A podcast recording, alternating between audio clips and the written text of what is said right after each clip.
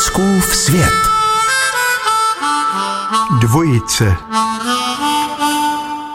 Ve dvou se lépe táhne, říká se od jak živa. Souhlasím, ale domnívám se, že záleží na tom, jaké mají ti dva, kteří táhnou životní káru, povahy. Každý jedinec je rád, když mu do života nikdo nekafrá. Samotář se spovídá jen sobě. Jsou-li spolu dva, jeden moudrý a druhý hloupý, moudrý podceňuje hloupého a hloupý závidí moudrému. Jsou-li spolu blbý a chytrý, chytrý pohrdá blbým a blbý závidí chytrému.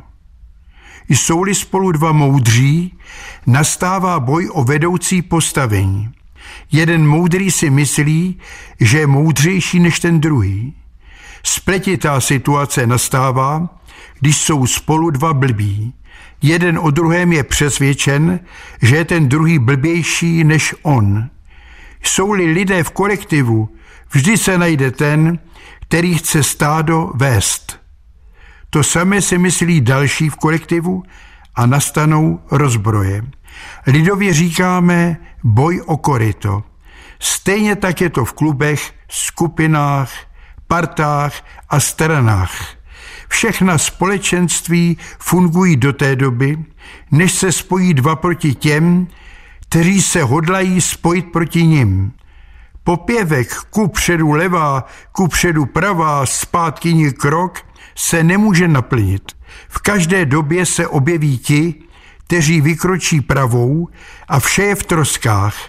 Je vzácné podat si ruce a říci si, chlapci, co jsme si, to jsme si. Mezi levou a pravou rukou je střed, tělo. A nahoře a na těle je hlava. Zkusme z ní vyházet sobecké myšlenky a lépe se nám všem lépe potáhne životní žebřiňák. Ten mohou táhnout nejen koně, ale i voli. Opratě musí ale svírat jen jeden kočí a ten se s volama nesmí hádat.